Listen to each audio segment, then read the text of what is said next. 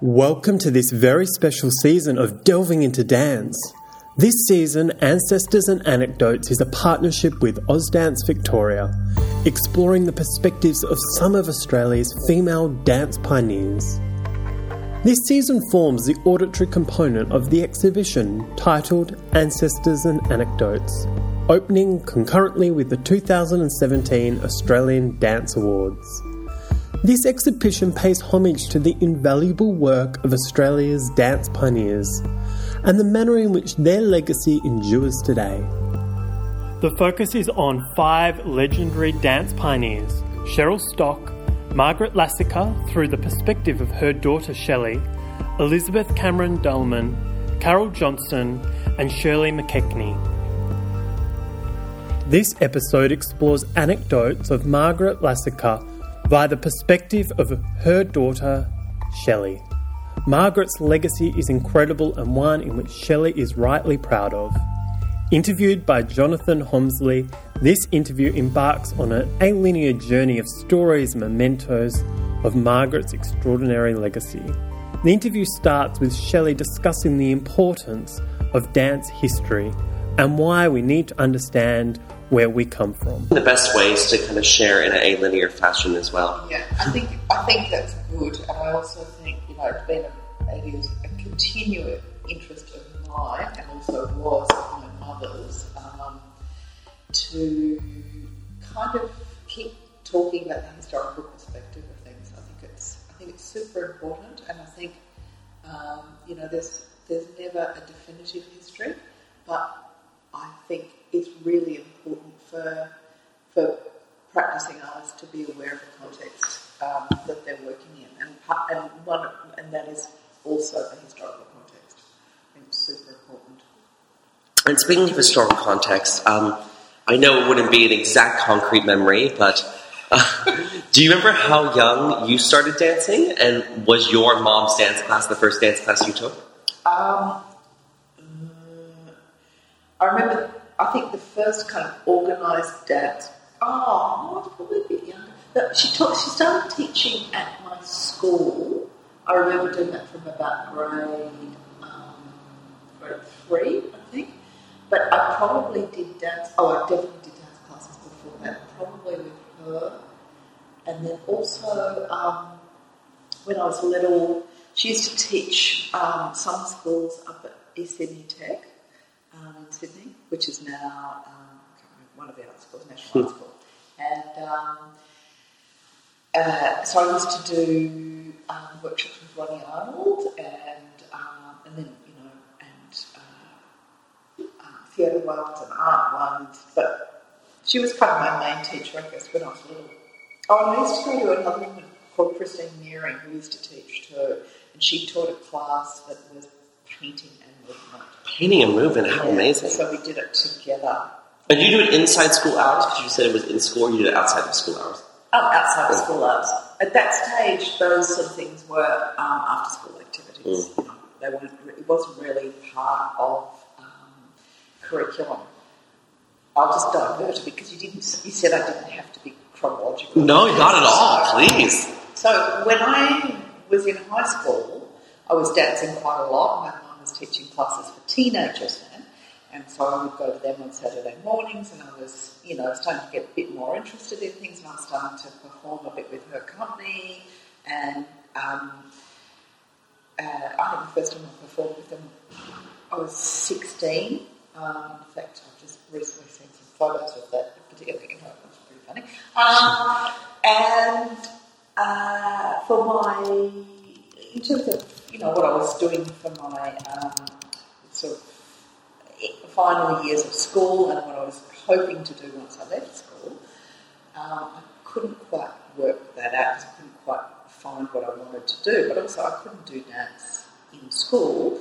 Um, at that stage, it wasn't a, a, a secondary school subject. But I had a really, really wonderful art teacher. And so I proposed to her that as part of my art folio, that I also did a performance. And um, between us, we organised a way for that to happen, um, which meant getting a whole kind of uh, adjudication kind of panel um, together. which comprised of people who were, you know, a couple of people from the VCA and um, uh, some other other kind of dance professionals and art professionals. Anyway, so uh, which was in the school, I did it in the school gym, and um, which I really liked because I, for the same reason that I did 2015. Yes. Which is a nice, a nice kind of circle get to there. So yeah, get to that. Um, and so, yeah, that's the way I And then I, then I was like, okay, so what am I going to do when I leave school?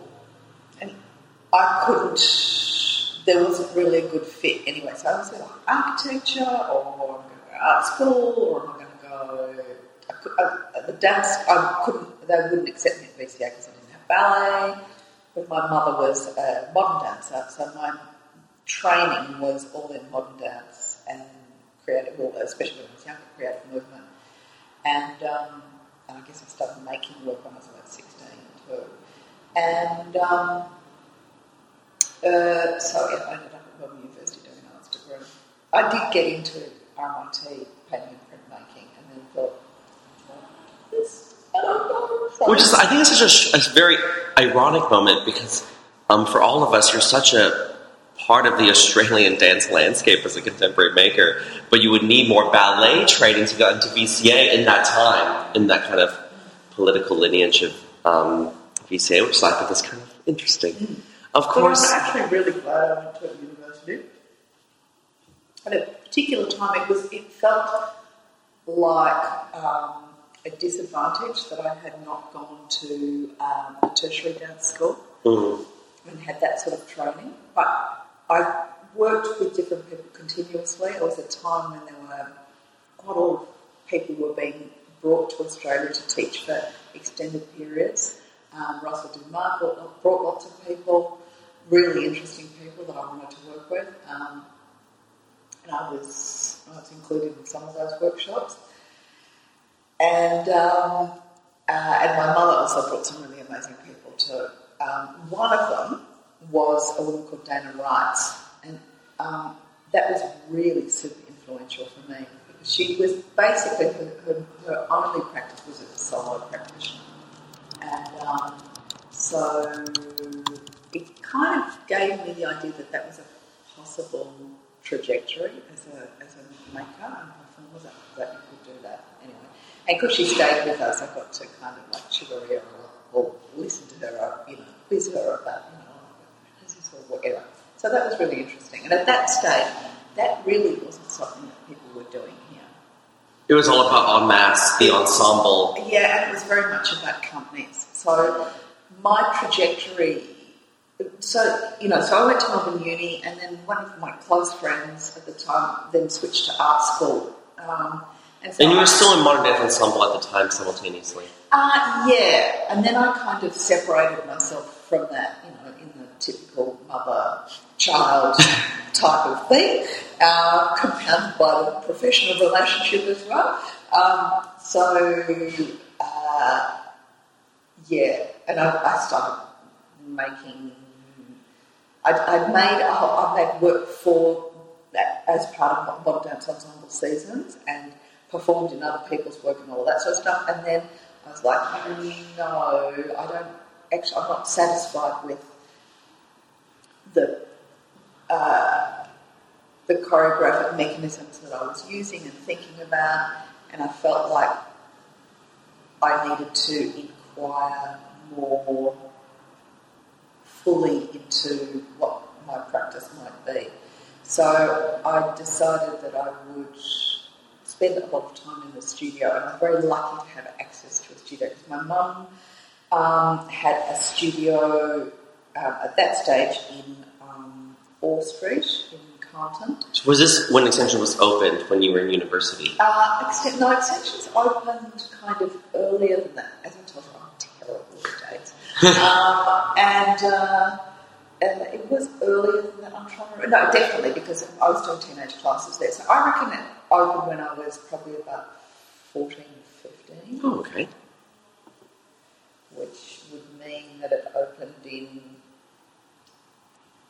I believe from my research was somewhere between 80 and 83. That, that oh, is that early? It's like eighty. I reckon it was. It was early. Oh, it was definitely earlier than that. Yeah. definitely earlier than that. It was mid seventies. Because my first year at uni was seventy nine, so it would have been like more like 76, 75. Do you feel as a maker, because obviously you were making so young, and uh, where a lot of your making tools, the foundations are kind of from your mother's teachings. Yes, and other people's teachings, and also because of things that I'd seen. Because one of the other things was that she took myself and my sister when she when when he was still um, uh, around before she'd gone overseas and stuff um, to a huge amount of work and uh, both local and international. And I and I and for especially when I was younger, the, one of the main rehearsal venues was our playroom in our house. So I also could. In what suburb was that? Um, in Brighton.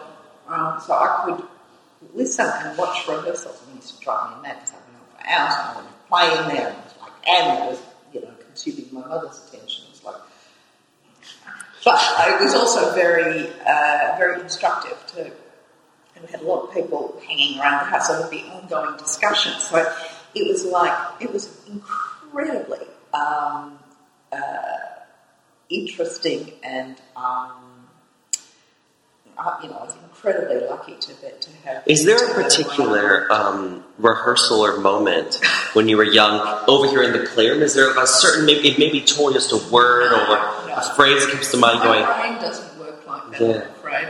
So it, it, it, it, it was the whole it was the whole experience of, uh, listening to all that. You know, being interested in it, questioning things, um, um, but it being there is something to think about and, being that it was present. And also going to see other people's work, but also just eavesdropping, not eavesdropping, but listening to lots and lots and lots of conversation and discussion about things too, not only the doing of it, but the you know hours and hours of sitting around drinking coffee and not me. Yeah, because your mother, correct me if I'm wrong, but she was really interested in the psychology of things as well. And the Oh, psychology of the practice, was that really affect? Because that's really what they were talking about. Yeah. Yes, they would rehearsal day, but then they're having a cup of tea, and that's when the brain really starts cooking. Well, it was the psychology and also the philosophy of stuff. And she was a very, um, she was a person who was super interested in ideas and continued to um, be open to different ways of thinking about things and different ideas. Such an incredibly wide reader in um, in uh, uh, yeah philosophy, psychology. Um, she did most of, of the Feldenkrais training too. She was super curious about that way of just sort of the, the, the possibilities of, of neurological pathways. She never practiced officially as a as a Feldenkrais practitioner. She was the most anti-institutional person I know. and, um, and uh, so she would resist uh, being involved in sort of definitive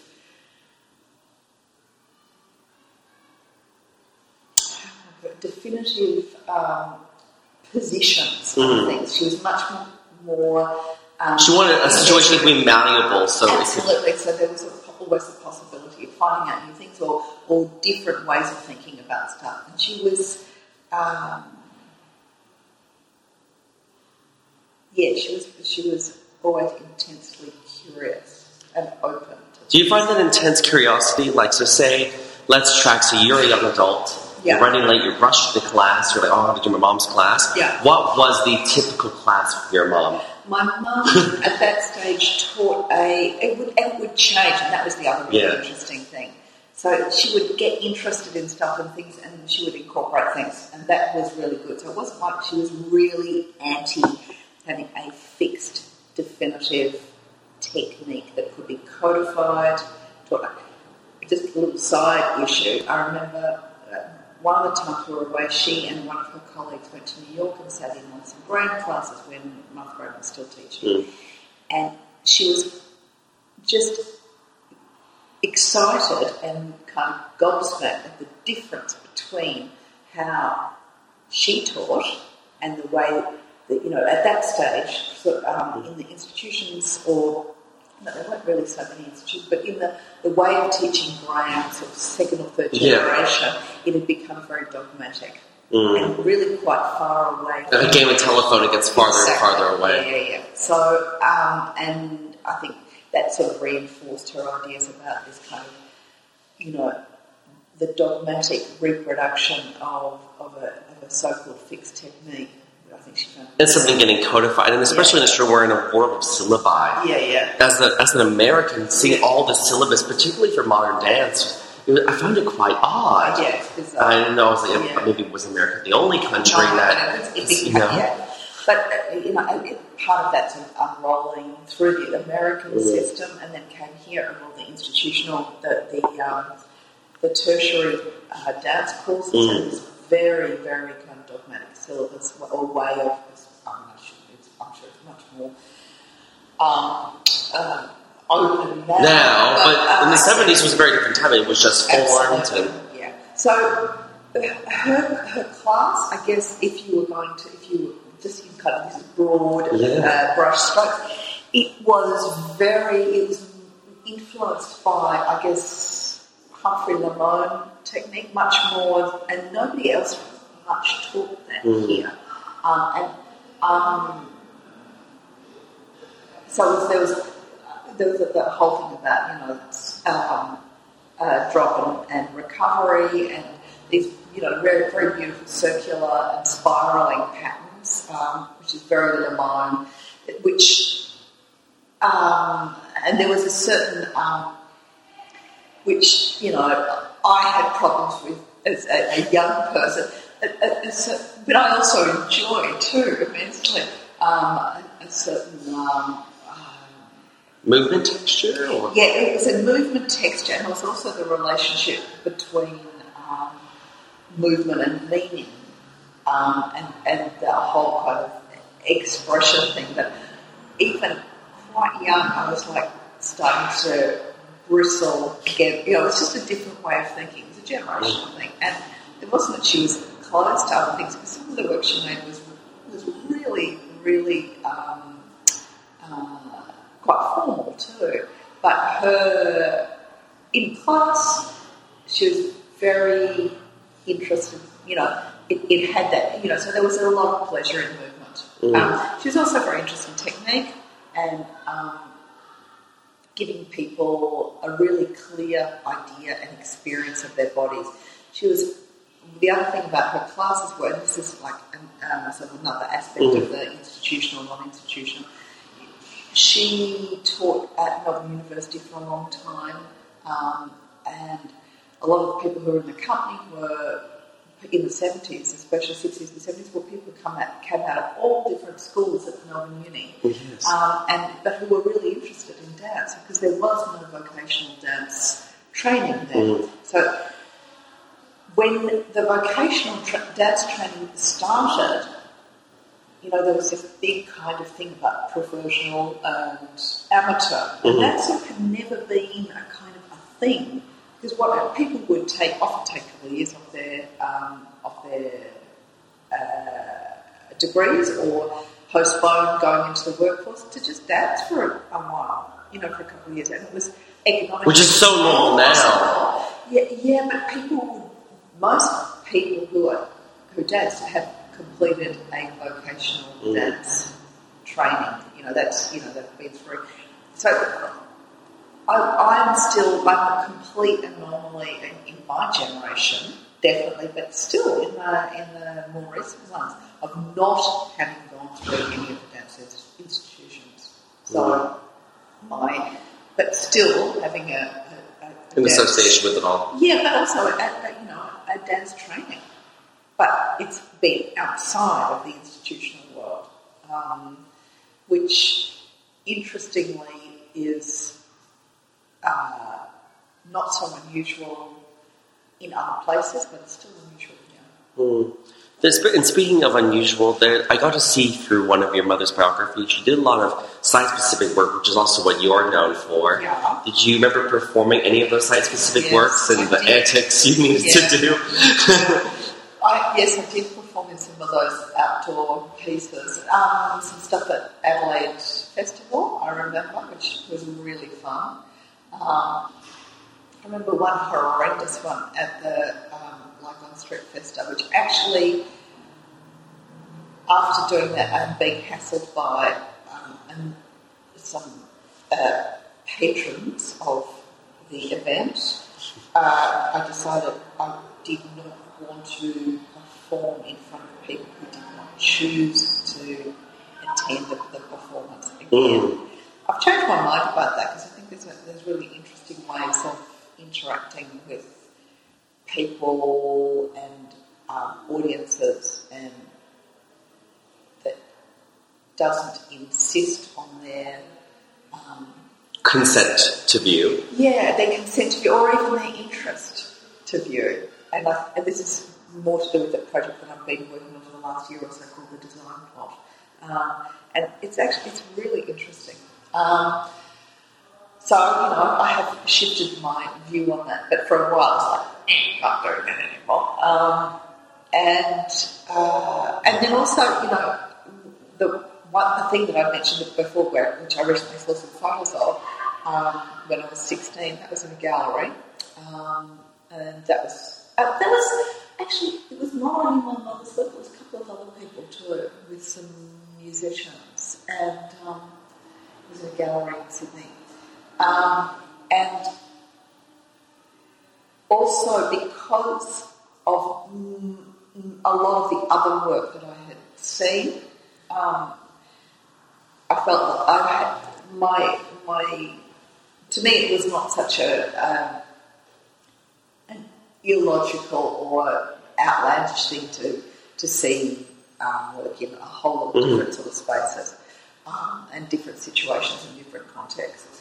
So when I started making work in galleries, it really wasn't because I thought it was something new or different.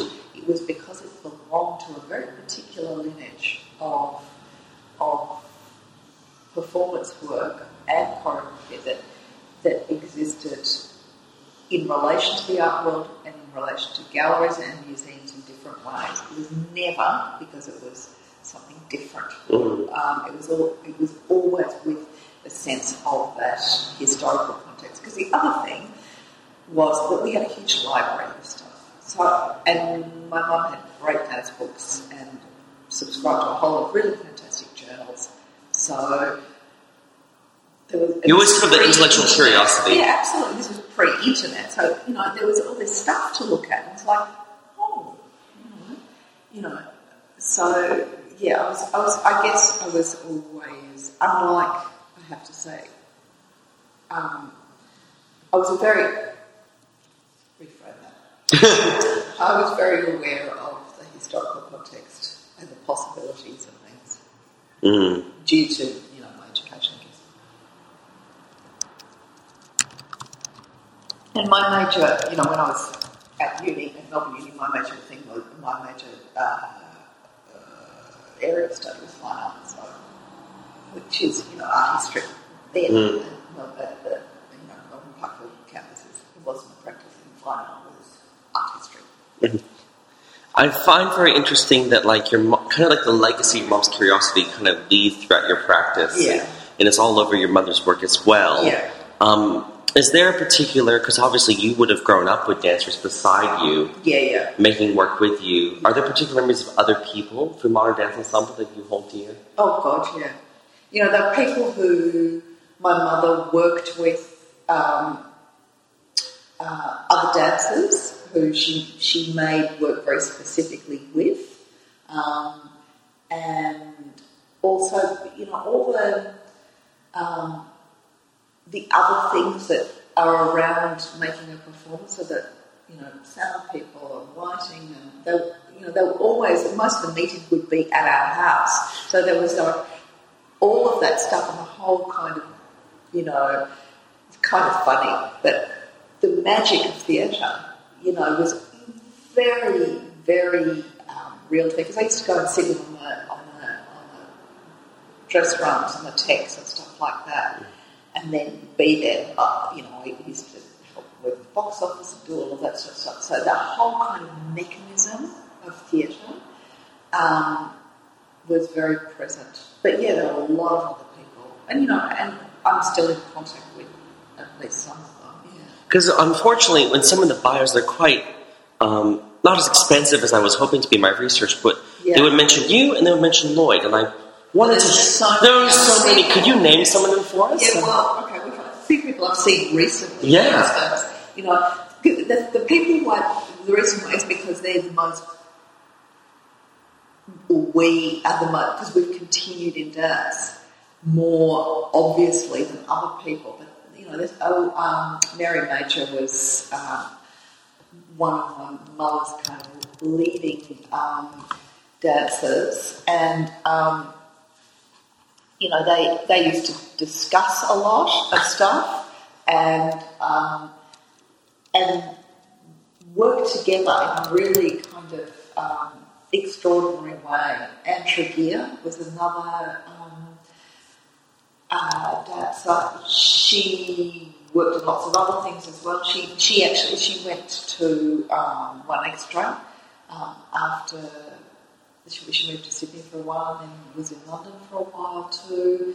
Um, uh, Rosemary Simons, who became sort of moved sideways and sort of, and she was always interested, interested in visual arts sort of as an exhibition designer.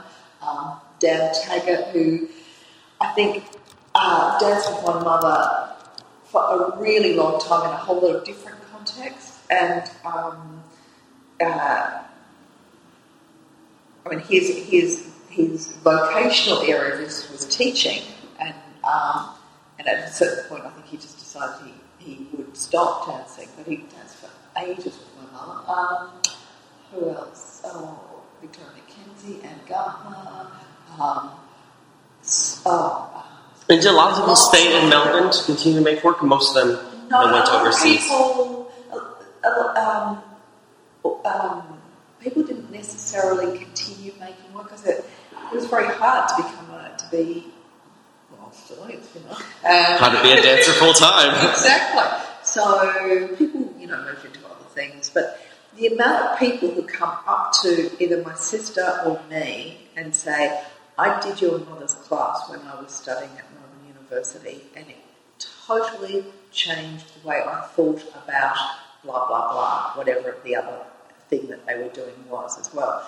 I think my mother was also super interested, as well as being interested in people who were who wanted to really invest a huge amount of effort and attention and their life into dance. She was also really interested in how dance um, functioned in relation to many, many other things.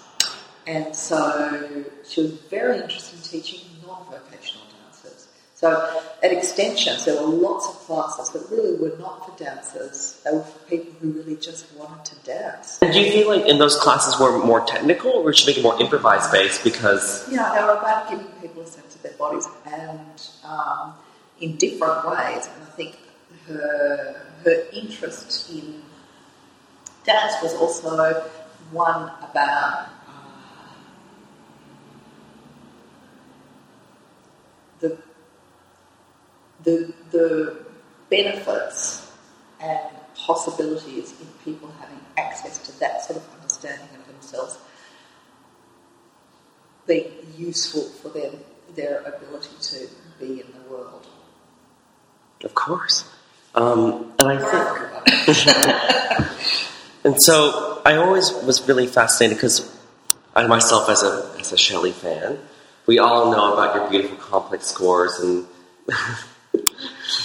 modest. Um, and so, did you feel when you are score making, kind of like the legacies of your mother's kind of intellectual prowess, kind of has yeah, come in? I would resist using the word, word score. Yeah. Um, I would just say, long discussion actually with a couple of people Yeah. about scores last night, apropos of the exhibition that's on at, um, at the Um, Ian Potter, yes. Yeah. Um,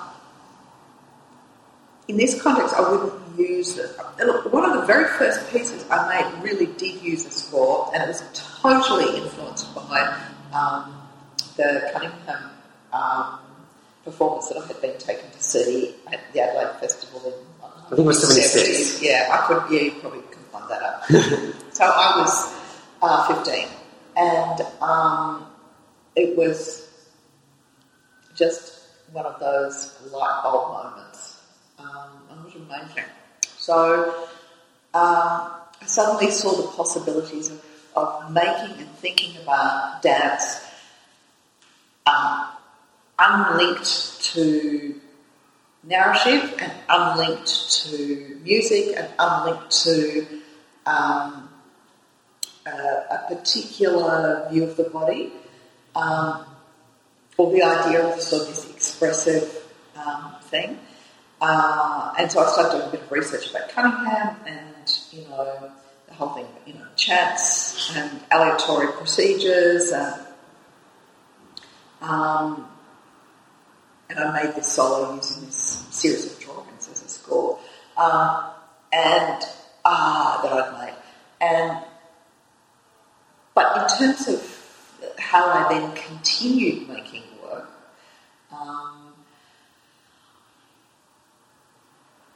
I. Oh, did, I did, sorry, I got hooked on the, the, the score part of that question. What did you ask? No, it's okay. Well, I'm saying that, like, since you were young, your mother offered a platform for intellectual discourse Yeah, by yeah, psychology. yeah. So now that's kind of seeped into your body. It's subconscious now. Yes. And how do you feel all of that teachings from your mother uh, is with your score making? So it wasn't score making, but Choreo- choreographic provocations, we'll say. Look, yes, and also in the, the, the child's parent uh, or mentor uh, ingenue uh, thing, uh, it's also, you know, the point of resistance. Mm. So, but it gave me something to uh, Resist and rebel, resist and which means- rebel, and kind of go, I don't really want to make work like that. I want to make work like this. And do you feel the Merce Cage kind of tangent was the resistance? Um, it, it started me thinking in a particular way that having access to Dana and then a whole lot of people who came here to teach, it was sort of the height of the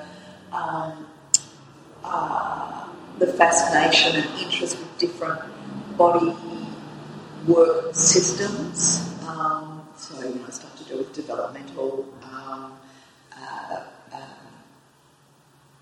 Patterning and bo- body yeah, and yeah, all of that sort of stuff. So, you know, there are a lot of people coming and teaching us. So, you know, it was a really interesting time. You know, release technique, um, you know, uh, and, you know, people like Eva Karczag was coming back quite a lot. So she taught, I mean, um, obviously, um,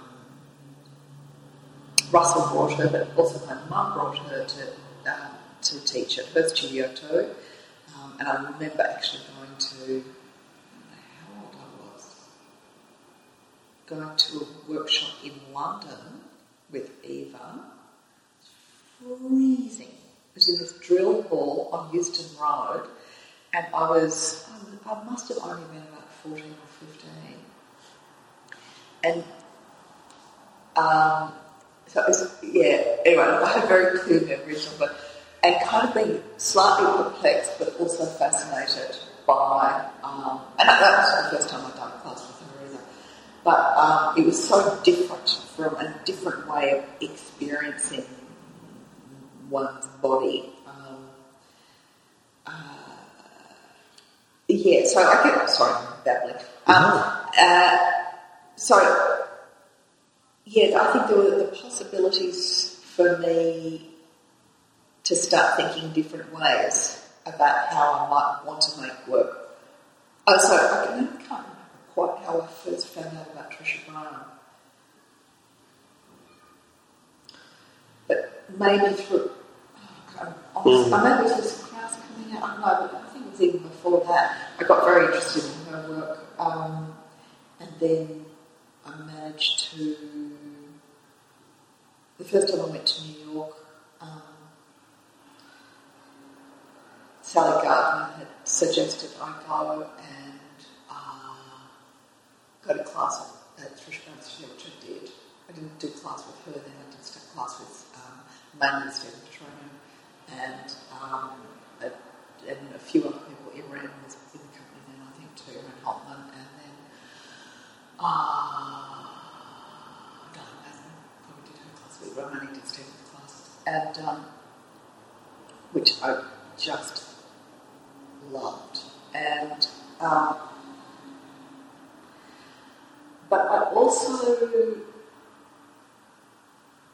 I guess even before that, yeah. So there was there was there was you know I was less interested in the lyrical Mhm. dance stream, and I was more interested in at that stage in sort of sort of postmodern what now you know post So objective the vocabulary we can yeah, get to. yeah. Anyway, so so yeah, and I- also because I think the connections.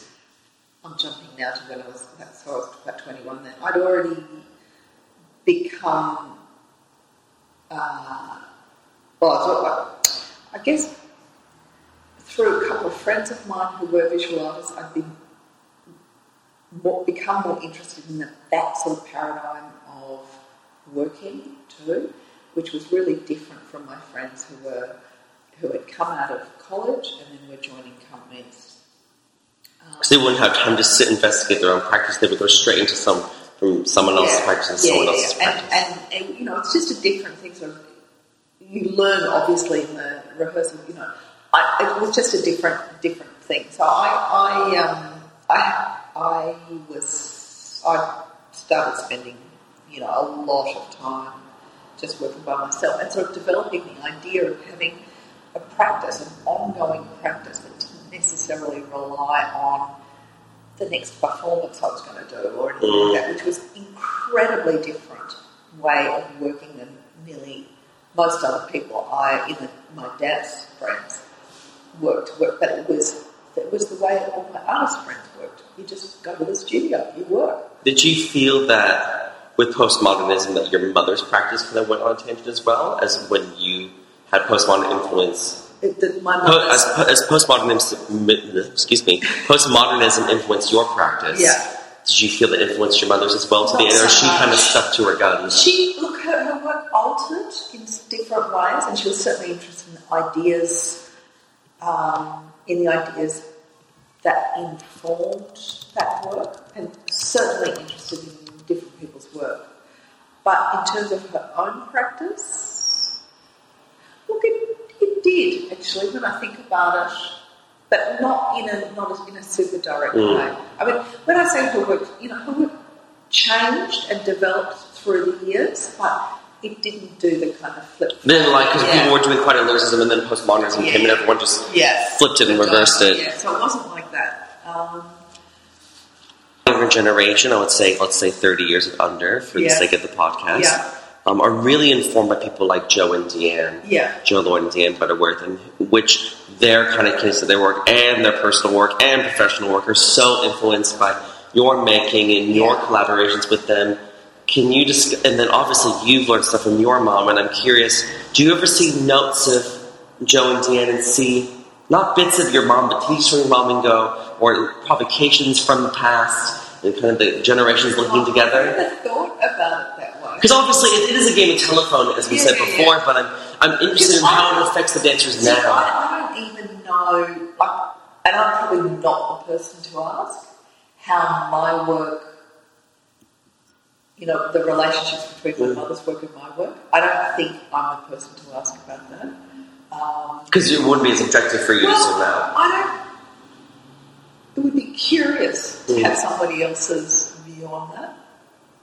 Um, and in terms of Jo and Deanne's work in relation to me, well, clearly I've worked with them the most for the longest. So I've been working with both of them for nearly 20 years. Um, in fact, oh, it's, it's longer. D21. Because the first thing that she worked on was a piece called Character X, and that was in Next Wave in 1996. Can you tell us about that work? Uh, it was at Fitzroy Town Hall. Um, it was. There were five of us in it. Oh, that means Kylie too. Kylie Walters. um, who's another Australian dancer who doesn't live here anymore. She's in um, in Lyon. Um, she's worked a lot. In fact, I just had coffee with her. She's been here uh, for a couple of months, but she was in that piece too. So she, but then she went overseas. She's been overseas for about twenty years, but she comes back and has worked with me on different projects as well. So she was in Solos for other people as well. Uh, but she's worked with like loads and loads of other European companies. Um, and Amazon makes her own one. If I think of Oh, so Character X. Um, so it was at Fitzroy Town Hall. I worked with a composer called Paul Schütze, who's now a resident in London, or he already was living there then, I think, just. And I got him to remix every night from his back catalogue of uh, music. Um, and I, because for a long time I resisted using music because I didn't want the work to be solely associated with music. I worked with um, an artist called Kathy Temin. Um, she made a, uh, a, an outfit that we could all get into, but also existed as a thing in itself. She uses a lot of fake fur. There's some, there's some beautiful photos of that. Um, Kylie, so Kylie Walters, Deanne, um, Sandra Parker, Carly Mello, and myself. Well, that is an all-star group. So, um, uh, just for your entertainment, we're gonna have a look at it right you now. something. Uh, so the ABC did this kind of competition in in the eighties. No, it must have been nineties. Um, it must have been ninety. Maybe it was the year after ninety. I can't remember who won it in the end. But you had to put in these video submissions. So this is a version of character it's sort of excerpts from it, taken. Um, okay. There was a section. This is often how I work. I made this big piece, and then in the end, there's one section that I just couldn't stop thinking about, and about how I made it. And then that section became a kind of um, earworm for like a whole series of work, which I call the Situation series. Um, so Carly, for some reason, wasn't at this filming. She couldn't be there. So this is Kathy's costume. It's an art piece. Do you? Speaking of art pieces, like because you were one of the I don't want to say one of the first, but I think in what might our young generation kind of personifies as artists who work in the white space. Do you feel this was the start of making work No, of, of that kind of white space? Because I can see that I'm just seeing it from the no, your white room. no, yeah. This is just because it was, a, this was it needed to be like this for um, uh, for filming um, purposes. Um, no, we um, as I said, I, I started making. I, I was in this, the, a piece of my mum's when I was sixteen, which was in the gallery. I it didn't. It wasn't like this big. Um, Deal that we kind of do nowadays, where it's black space, white space. Yeah, it was like this was a logical place for my work to sit, and it was a logical context for it to sit. So then um, I started. I made a few pieces for uh, in a gallery that doesn't exist anymore called Reconnaissance. Hang on, I have to look at this. Sorry, I just missed that bit when we're all in it. um,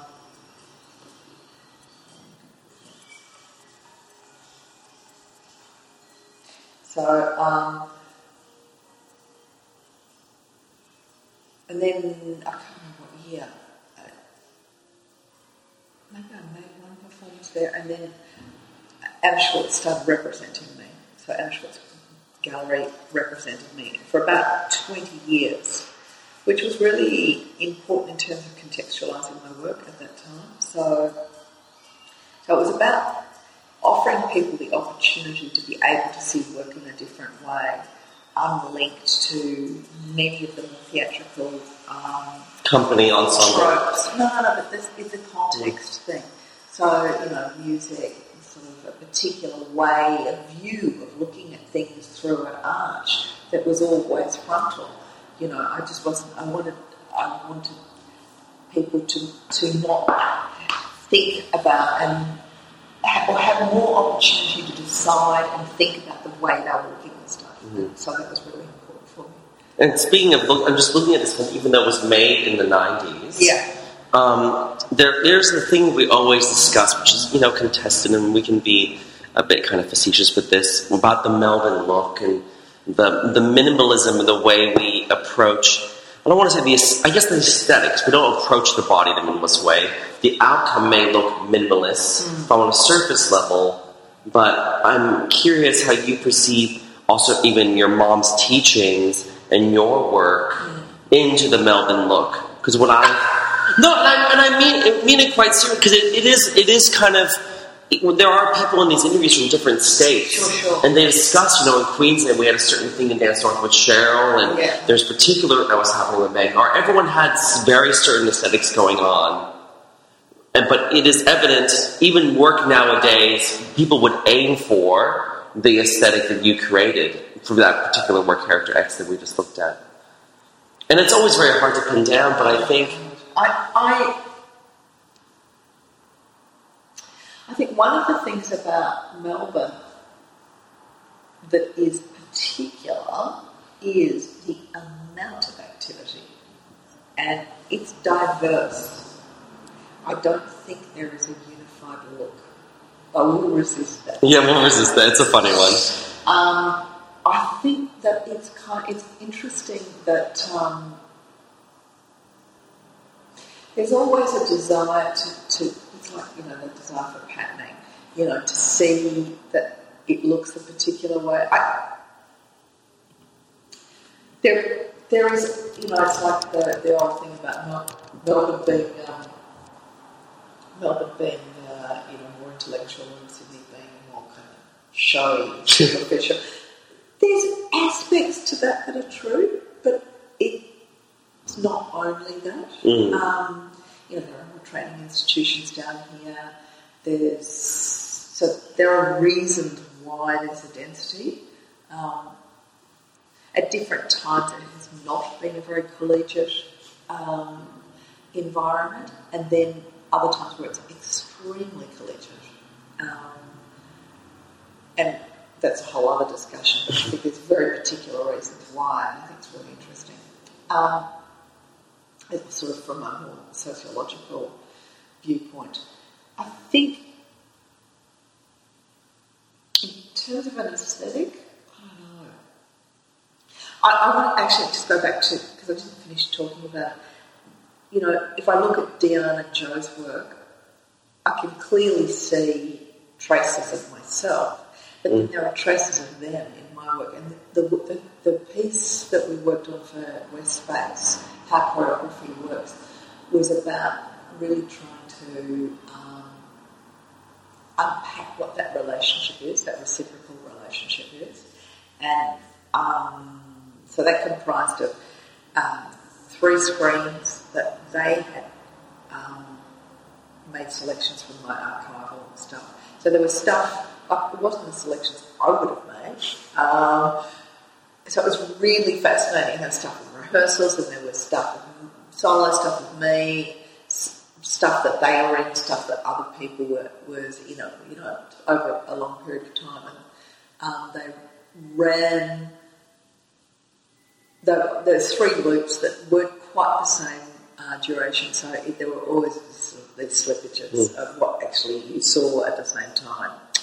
And then um, I designed this object that was in the room too that could be moved around. And then we had these live sessions twice a week too, where I just went in and did something for an hour with instruction from them. So it was improvised. Um, we had been working on the material, but we also did a big interview too.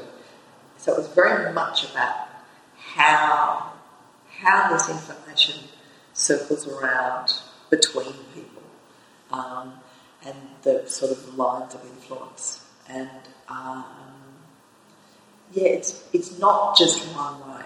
Mm. That's for sure. And when I look at their work too, I, you know, it's really interesting to see how that. And then people who go to their classes because they both teach a lot too, and they both work with other people, seeing how you know. So it kind of keeps on going, and then it sort of cross fertilised with all these other things, and back at me in different ways, and it's sort of like this. You know, I think those those ways of ideas and influences being disseminated. I mean, if I look at it in a kind of really, because I've actually never thought about it that way. I, I could say, yes, I can definitely see, you know, because of the way my thinking was, um, was uh, developed through my mother's influence, I can definitely see how, you know, the possibilities, which is different from the way some other people work. I'm not very, you realise, I'm not very systematic, um, and I'm, Constantly questioning. yeah, absolutely, because I, you know, it's fucking boring not. And I don't want to know everything. That's the other thing that I think is Mm. really, really important and has been super important to all my work is um, is uh, I don't want to know everything. If I knew everything, Is not practice anymore. Yeah, what are you practicing? What are you practicing? Exactly. So, yeah. So I think all, all of those things have definitely, they definitely come from from Margaret, and they definitely have filtered out that way.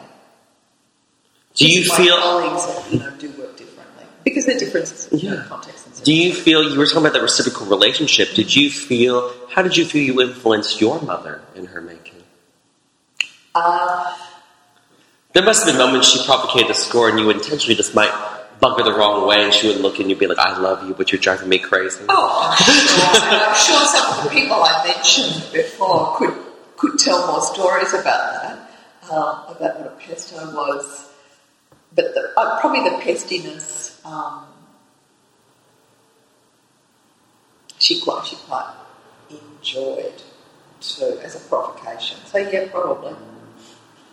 And I think that something for me, because I'm obviously, as everyone, the listeners can hear, I'm not from this country. Yeah.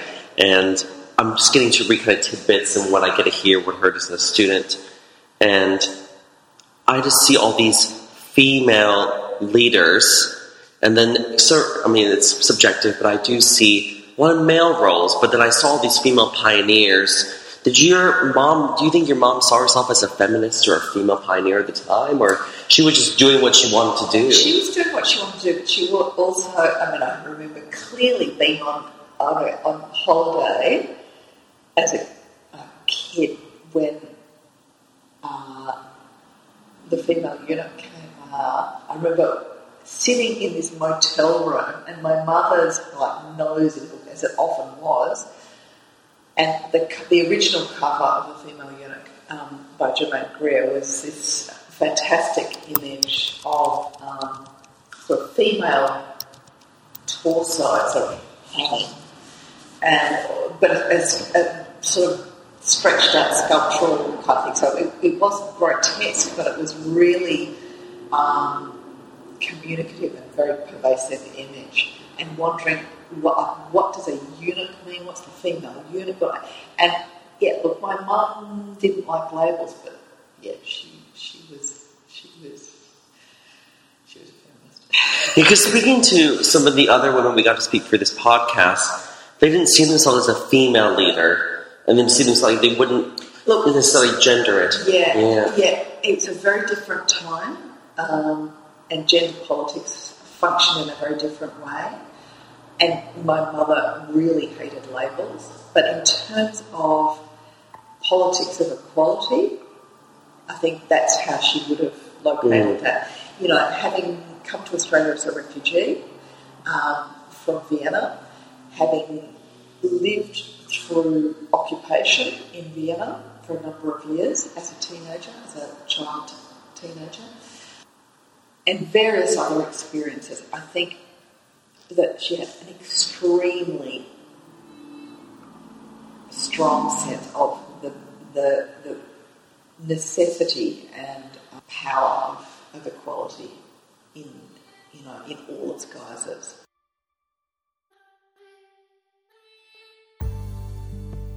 Thanks for listening to this very special episode. You can find out more about Margaret's legacy at delvingintodance.com, where you'll find a list of episode notes and links. You can find Delving Into Dance on Facebook, you can subscribe on iTunes, and you can follow on Twitter. At Delving Into Dance, you'll find a range of other wonderful episodes, including with Meryl Tankard, Noel Tovey, Stephanie Lake, Deborah Jowett, Raphael Bonachela, Lucy Guerin, and Gideon Obarzanek. Delving into Dance is self funded project profiling the diversity of the dance industry. If you too wish to contribute to help future seasons, you can do so at the website. This special season was a partnership with Ausdance Victoria, a critical body for advocating, profiling, and promoting dance. You can become a member for as little as $33 a year. Head to ausdancevic.org.au. Until next time, take care.